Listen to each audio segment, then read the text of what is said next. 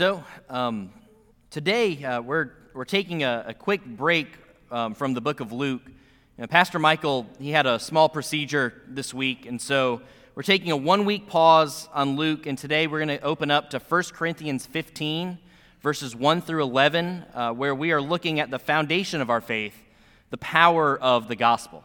So, if you will, uh, open up with me to 1 Corinthians 15, 1 through 11.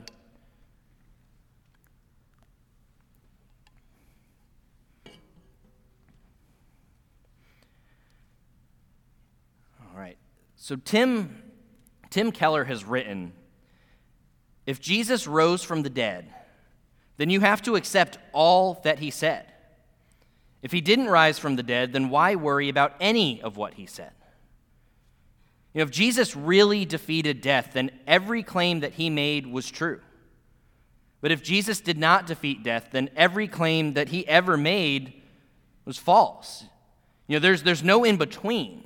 Know, the resurrection is crucial for our faith. In the resurrection, it tells us something very sharp, very hard. You know, if Jesus was bodily raised from the dead, a real historical event, then it should change everything. It should, it should give us both joy and hope.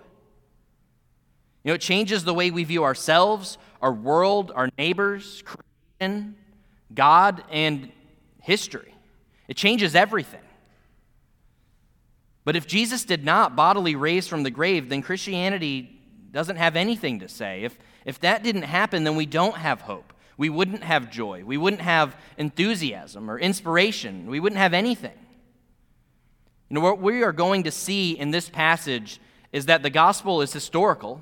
You know, that these were these are real events that really happened in history. We're going to see that the gospel is central to our theology. And we're going to see that the gospel is personal. And being that we aren't walking through all of 1 Corinthians today, I do want to give just a, a, brief background to settle us in on our passage, you know, before we read it this morning. You know, in this letter, Paul is dealing with several issues that are going on in the Corinthian church. And while uh, that letter covers many topics, one theme emerges as Paul's dominant concern. Paul wants his church that's divided because of the, uh, of the arrogance of its more powerful members to work together for the advancement of the gospel. He wants them to drop their divisive one upmanship, build up the faith of those who are weak, and witness effectively to unbelievers. You know, one of the issues that the Corinthians were having was a disconnect on the resurrection.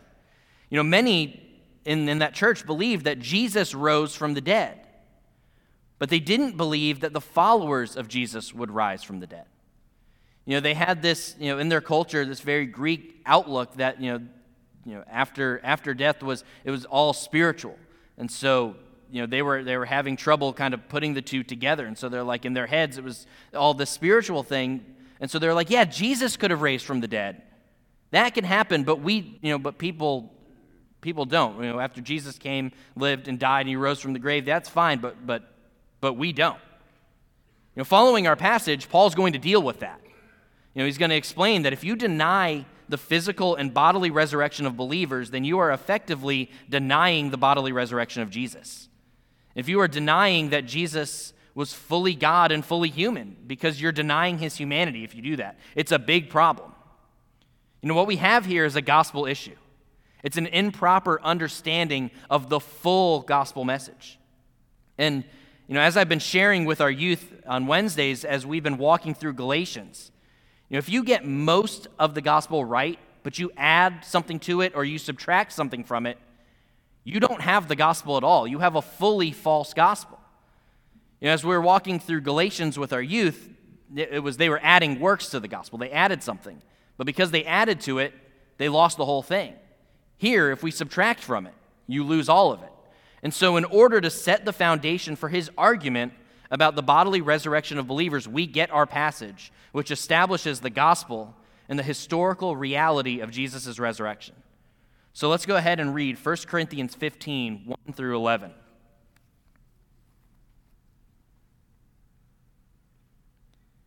Now I make known to you, brethren, the gospel which I preached to you, which also you received, in which also you stand, by which also you are saved, if you hold fast the word which I preached to you, unless you believed in vain.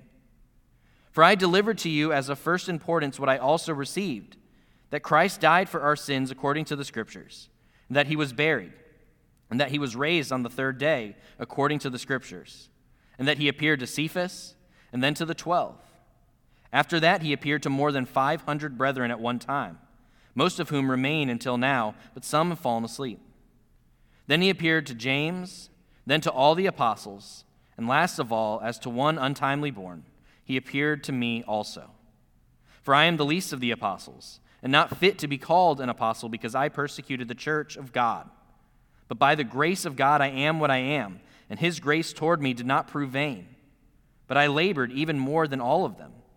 Yet not I, but the grace of God with me. Whether then it was I or they, so we preach, and so you believed.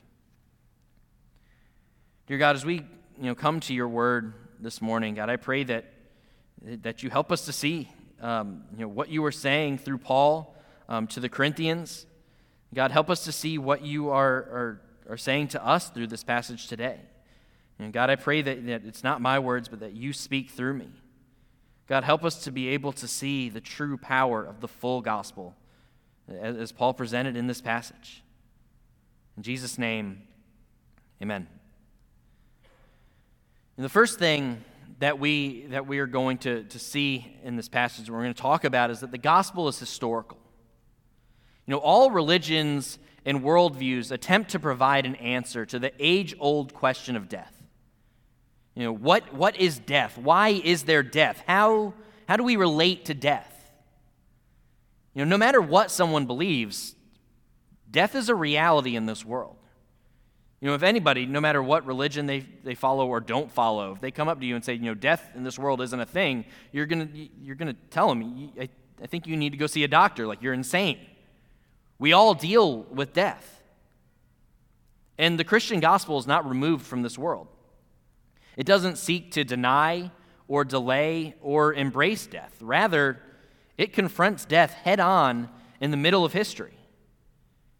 You know, the gospel is not simply an idea or a principle or a perspective, it's news. It's news that happened in history, news that revolves around a person. And the gospel centers on the person and work of Jesus Christ. And we see this uh, in several pieces that make up the gospel. You know, the first piece is the incarnation. And, you know, while this text does not explicitly address the incarnation, you know, it implicitly assumes it. Everything that, that Paul says assumes the incarnation happened. And we, of course, have that elsewhere in Scripture, as we see uh, in John 1 14. And the Word became flesh and dwelt among us, and we saw his glory glory as of the only begotten from the Father, full of grace and truth. The gospel declares that God became man in the person of Jesus Christ in order to carry out his plan of redemption. In the second gospel piece we see is the life of Jesus. You know, this text does not specifically mention the life of Christ. That it doesn't say, and, and when I say that, I mean it doesn't say, you know, Jesus, who was a historical person. But it absolutely assumes this when it's talking about Jesus and what he did. You know, if Jesus was to do this, it, you know, you have to assume uh, the person of Jesus did this. But one thing that's amazing here is that even Christianity's radical opponents defend that Jesus was a historical person. You know, they disagree on, on really who he was, but there's no denying that there was a historical Jesus that did things that you know, people couldn't explain. And to give an ancient non Christian example, Reporting on Emperor Nero's decision to blame the Christians for the fire that destroyed Rome in the year 64, the Roman historian Tacitus wrote Nero fastened the guilt on a class hated for their abominations called Christians by the populace. Christus, from whom the name had its origin, suffered the extreme penalty during the reign of Tiberius at the hands of Pontius Pilate, and a most mischievous superstition, thus checked for the moment, again broke out not only in Judea, the first source of the evil, but even in Rome. And you know, we have more ancient sources. If we had more time, we could go through those. But you know, it's always interesting to see that these, this is somebody way back then that did not believe that Jesus was who he said he was, that still could not deny that, that there was a historic person named Jesus that was put to death by Pontius Pilate. You know, where we pick up in this passage, we see, though, that the gospel doesn't just say there was a person named Jesus and he was put to death and that's it. The gospel claims that Christ did a lot more than simply exist. He lived a, a, life of perfect obedience to God's law, and he met the demands that individuals never could. And it brings us to the third gospel piece. And you see, we have you know, the incarnation, we have his life. And as we see in verse 3 in our passage today, we have his death. This is where our, this text picks up the narrative. As verse 3 says, For I delivered to you as of first importance what I also received that Christ died for our sins according to the Scriptures. We see that Christ died, and he died for a purpose. He died for our sins. He had no sins of his own to die for. But the wages of our sin was Jesus' death. He died in order that individual sinners might be reconciled to God. And this happened in accordance with the scriptures. You know, here Paul may be thinking especially of Isaiah 53, uh, 3 through 12, which describes the substitutionary death and vindication after death of God's servant. And maybe he's also speaking of other Old Testament passages like Hosea 6 2 or Jonah 1 17 or 2 1. Because, or maybe he's you know, talking about just the Old Testament in general, pointing to Christ. and when I was in seminary, I was taking my Old Testament class, and I had a professor, his name was Dr. McKenzie. And he said something, we were in one of those hybrid classes, so it was online for the most part, and then you'd go for over two days, you'd take 18 hours of class. It was a lot of fun on those weekends. But Dr. McKenzie said something that, like, you know, I knew, but I hadn't really, like, thought about in that perspective until he said it. And you know, he said, you know, in the Old Testament, like, when Paul's talking about according to the scriptures, he's not talking about this full Bible, Old Testament and New Testament that we have today, where it's so clear, where the Gospels are talking. Paul's talking about the Old Testament. You know, we have a full gospel presentation within the Old Testament, and it's like, I've like known this, but it finally clicked, and I was like, that's remarkable. And then he's like walking us through all these passages where we see this, where we have in the Old Testament a full gospel presentation. You know, it's not like Jesus came and was like, you know what, you guys can't do this, change of plans, because the first plan failed, so I'm just going to come and die, and now we have this. It's like, no. The entirety of Scripture was pointing to the gospel. And we have that. We have a full gospel presentation in the Old Testament. And Dr. McKenzie told me that, and it, like I, I knew it, and it clicked, and it blew my mind. And I haven't stopped thinking about it since because it's true. And we see Jesus even say in Luke 24, 25 through 27, and he said to them, O foolish men, and slow of heart to believe in all that the prophets have spoken. Was it not necessary for the Christ to suffer these things and to enter into his glory? And then, beginning with Moses and with all the prophets, he explained to them the things concerning himself in the scriptures. You know, Christ's death was according to God's redemptive plan, it was in line with what had been foretold in the Old Testament scriptures.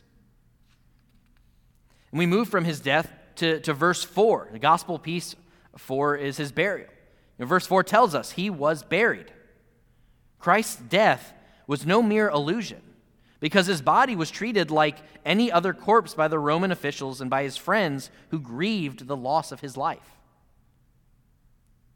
From his burial, we see the second half of verse 4, his resurrection. You verse 4 tells us he was raised on the third day in accordance with the scriptures. A human being in history on a particular day was raised from the dead. And that phrase, in accordance with the scriptures, argues that the historical nature of the gospel hinges on the resurrection. The resurrection had to happen, or else we don't have the full gospel.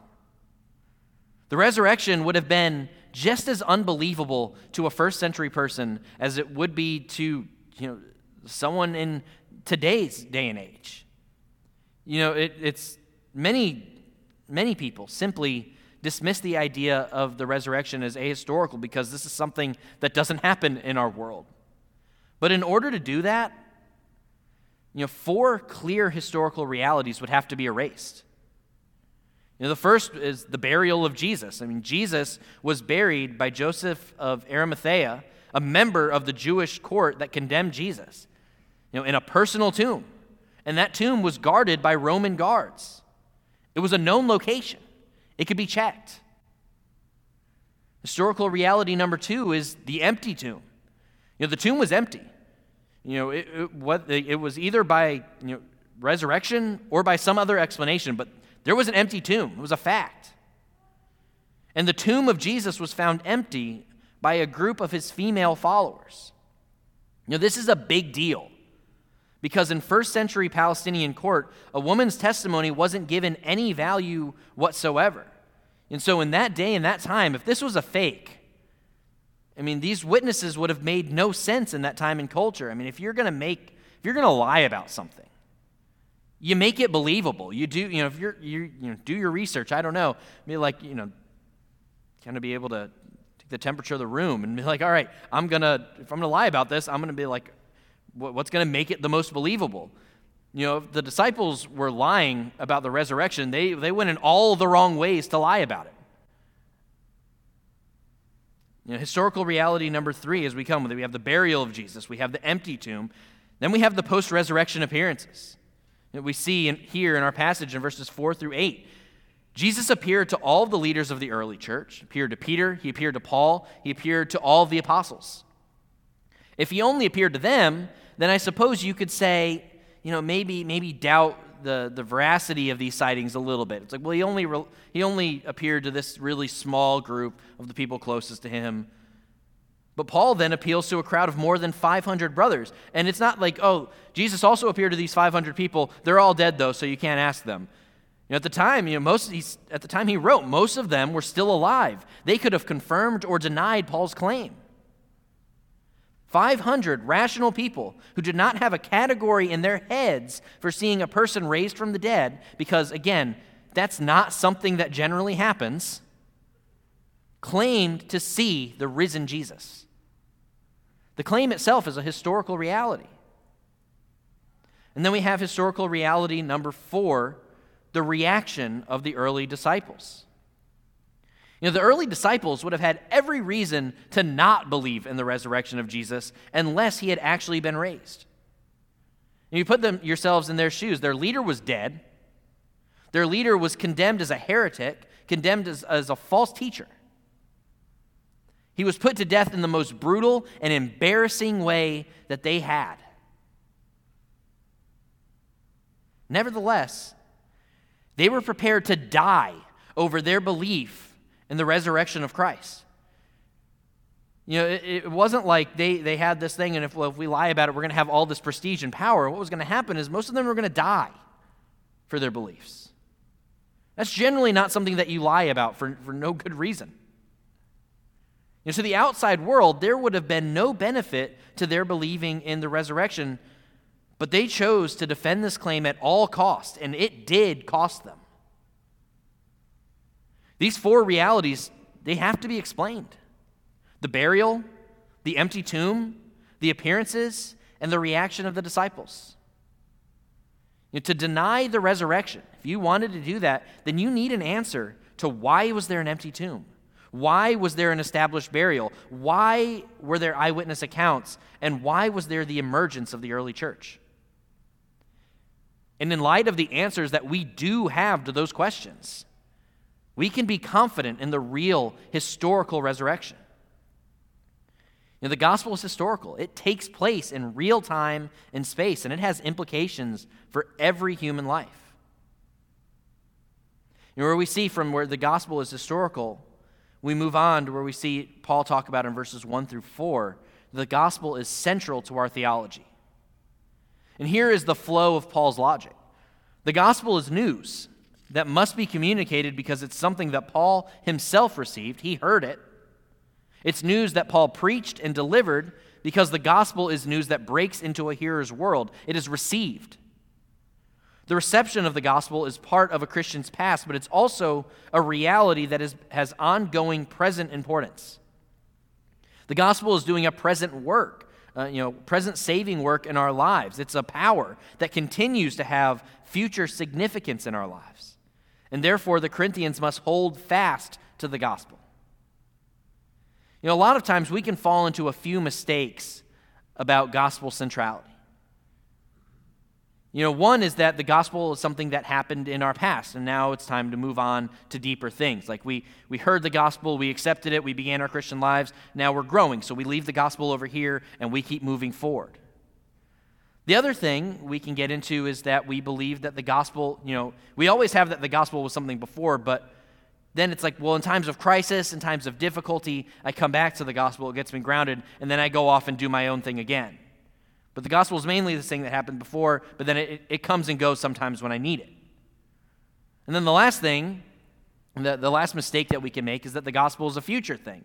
I was saved, I accepted the gospel, now I go and live my life and, you know, go kind of away from the gospel. And then when I die, the gospel comes back into importance again because, you know, I want to go to heaven. But the gospel is intended to be part of the past, present, and future reality of a Christian salvation experience. It's not just one of those three. When we are saved, our past is settled. Resurrection is a reward because of the work of Christ. Our present is secure. The resources of the gospel are sufficient to meet all of the challenges that we face. Our future is certain. You know, Christ has done the work for us, the resurrection being clear evidence of Christ's death conquering work on our behalf. You know, the gospel encompasses past, present, and future. It's intended to be the central power around which our life revolves. And it's why I'm sure at this point, now that I've been here over two years, you have all heard me say, especially if you're in the youth or the young adults, you're like, David, you say this all the time. It's important that we remind ourselves of the gospel regularly. And I say it all the time because it is so easy to neglect that in our lives. Life's busy, we have a lot going on. And if you're like me, a lot of times my reaction when, when trouble comes my way, when, when difficult things happen, is almost like a panic and trying to just do it all on my, on my own before I realize it's foolishness. And then reminding myself of the gospel and then going to the Lord.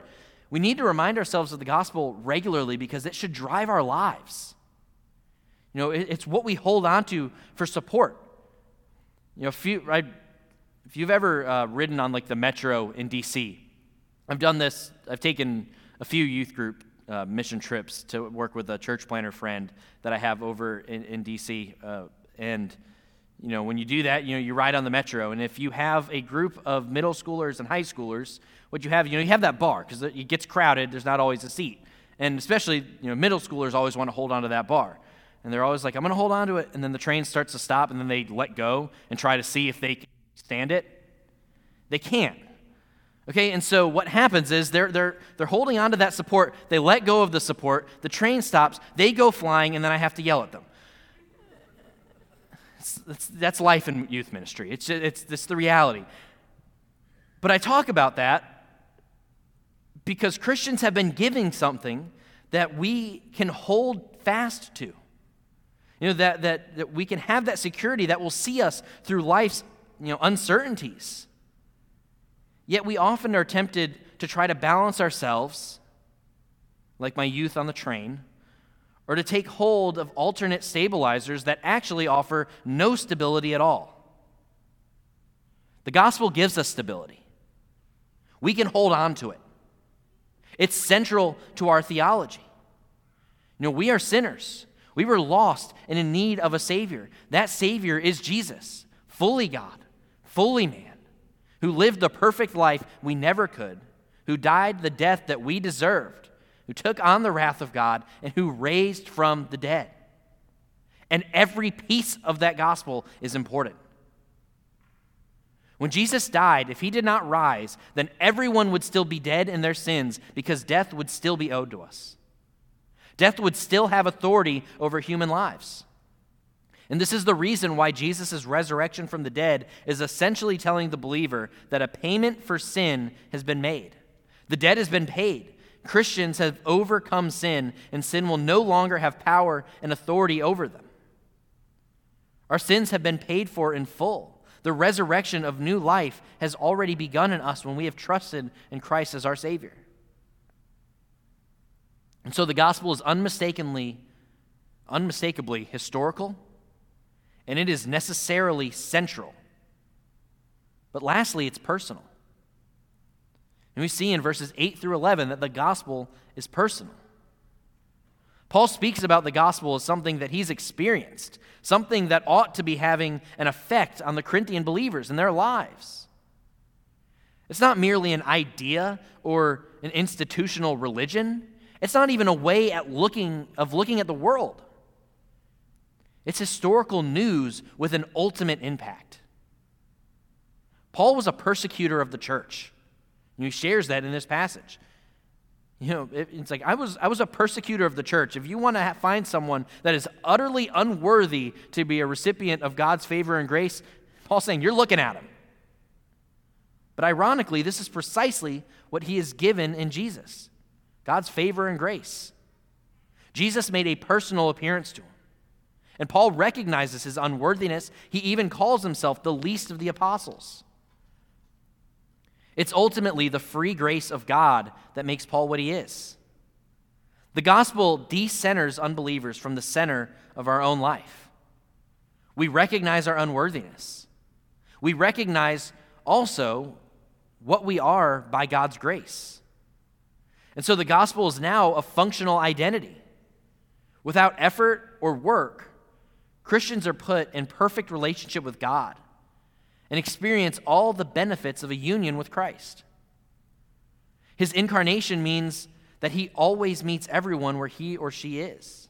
His perfect life means that Christians are perfectly accepted by God, regardless of our ability to be righteous. You know, this isn't a works based faith.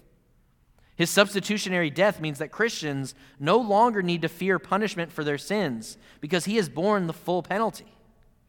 His burial means that his death on one's behalf was no mirage and that someone has gone to face the consequences to replace death. And his resurrection means that death has been defeated, that it has been stripped of its power and its sting. And Christians will ultimately be raised again to new life because of our union with the resurrected Christ. The result of this free and full grace that Christians live is that Christians live their lives to the full. Verse 10 says, But by the grace of God I am what I am, and his grace toward me was not in vain. On the contrary, I worked harder than any of them, though it was not I, but the grace of God that is with me. The grace of God does not create laziness. It works in individuals to lead us towards deeper engagement. You know, Jesus' incarnation leads individuals to put others before themselves. You know, we experience God's grace, and from there we show the grace of God to others. Jesus' life and teaching lead us to live lives of compelling, sacrificial love. His death enables us to live free from the guilt of sin and to be certain of God's acceptance and approval. Rather than trying to wash ourselves from guilt or, or earn the approval of others, we are free to live in light of God's full acceptance and a cleansed conscience. His resurrection, you know, it, it enables us to be fearless in the face of death, to live our lives for Him boldly. The ultimate enemy has been defeated, and so all of the other minor enemies are stripped of their power. We're enabled to work harder, not, not because you know, uh, for, for gain or for building identity or security. It's not because, you know, if we, we need to work harder so that we can gain salvation, because it's not works based. You know, Christians already have an identity in Christ. We already have security in Christ. And we don't even work from our own power. It is it's from the grace of God that is with us.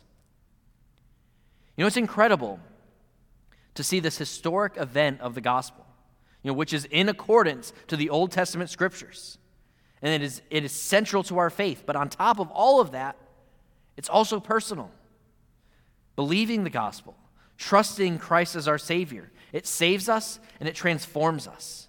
We are made new. You know, it's incredible. It's, it's quite literally the good news.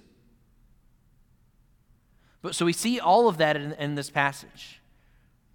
And the gospel is historical, that the gospel is central, that the gospel is personal. So, how, how does being gospel centered play out in our lives? How does it apply to us directly? You know, what does it look like for us at Seaford? Well, one thing it looks like is unity. You know, the church at Corinth was in need of unity. They were divided over several things. They needed unity, and they needed unity in the gospel.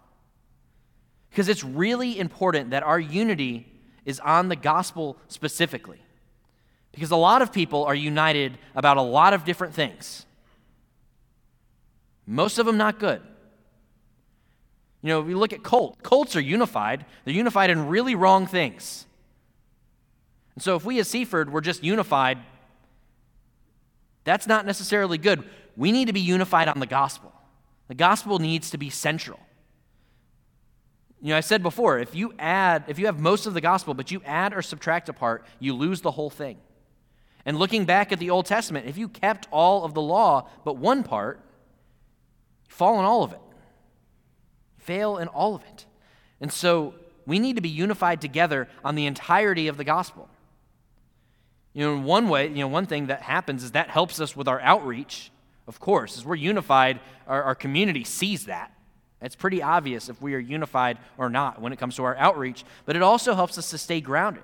It helps us to, to stay firm in our foundation because we are unified in that together. We are pushing for that together. We are growing in that together. Because disunity spreads. The Corinthians didn't have the gospel at the front, and they slipped in areas. They became divided. They had issues of sexual immorality, social snobbery, issues of marriage and divorce, issues of participation in pagan religions, uh, issues with order within corporate worship, and even issues within with the bodily resurrection of Christians. You see all these issues, you say, how does this happen? It happens when we make our foundation on something other than the gospel. But when we are united in the gospel, then the gospel is going to drive everything that we do. So we need to be unified in the gospel. And when we are really united in the gospel, what it looks like is, you know, one gospel centered teaching, and also gospel centered outreach, you know, to give a couple quick applications. You know, teaching the gospel in what, in what we teach and then sharing it in what we do. You know, one of the, one of the great examples of doing that um, is with Upward.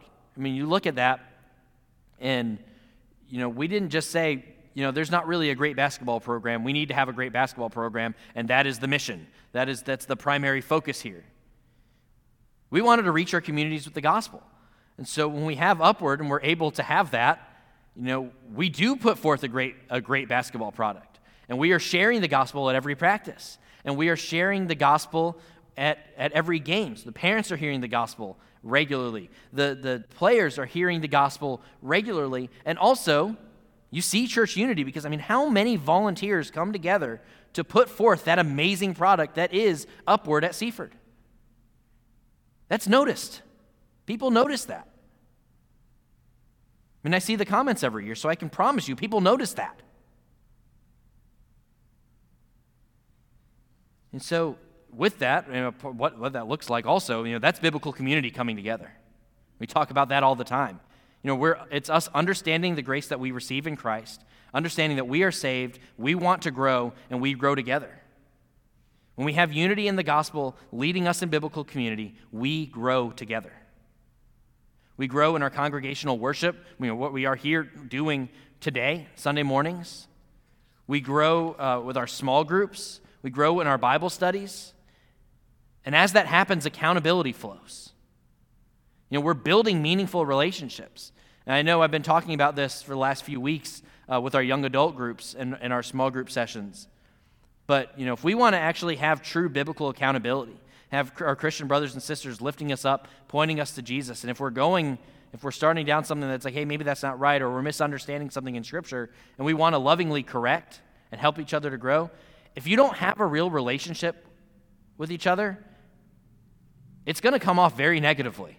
It's not going to come out, it, it, it's going to look bad. It's like, well, you don't care about me. Why do you care about this? If you have true biblical community, you really are growing together. Account- accountability is going to flow. And it's going to be received a lot more lovingly because you've proven time and time again you do care for each other. That happens as we grow unified on the gospel together. And then finally, outreach spreads because our hearts are broken for the lost and we grow in our understanding of our salvation. We're reminding ourselves regularly of the gospel, who we were without Jesus and who we are with him. And from there, the gospel is shared as we come together to share it.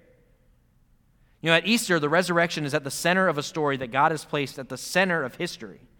And that, we are here reminded, is the only thing that can really carry the weight of being at the center of our lives. The gospel is historical, it makes the most sense of the facts. This is a thing that really happened in history. The gospel is central, it's the very heart of Christianity. And the gospel is personal. It is news that must be reckoned with at the heart level.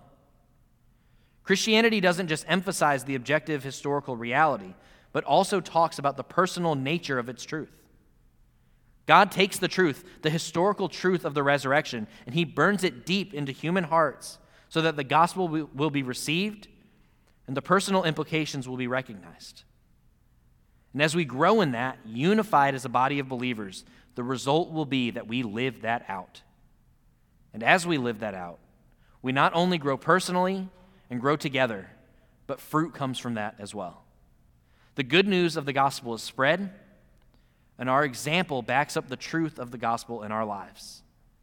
And souls are saved, and lives are transformed as Christ works in us. You know, this morning, you know, we've, we've really taken a deep dive directly on the gospel. And so at this time, you know, we're going to pray and, and we're going to worship our Savior. And so as we do that, you know, if you have, have not confessed Jesus as Lord and you would like to today, you know, let me encourage you. you know, don't wait. Let today be the day of salvation. Don't go another day without knowing Jesus as Lord and Savior. And if you would like to do that and, and put your faith in Christ as Lord and Savior, or you know, if you're just like, you know, I, I have some questions, I would like to talk about that. You know, come find me. Come find me after the service. Or you know, if you're with us on, on our live stream, email us at info at seafordbaptist.com. But we would love to talk to you about that. Let's pray. Dear God, again, we thank you so much just for the opportunity to be able to be here, God, to be in your word. God, we thank you um, that, that we have, you know, these, these passages like here in 1 Corinthians where, where Paul just, you know, takes us through the gospel and walks us through the gospel. God, just as the, the church in Corinth here needed to remember the gospel, we are all in need of remembering the gospel. It's easy to, to lose sight of that in our daily lives as we get busy, as we have things going on. God, we pray that you help us to hold fast to the gospel, hold on to the security the gospel provides, and help that to drive our lives. God, help us to grow together always because unity is not something that we reach and it's like, all right, we've gained unity and we don't have to work on it anymore. God, help us to always be growing more and more unified and unified in the right thing, unified in the gospel. Help that to transform our lives and help us as we share that in our community. In Jesus' name, amen.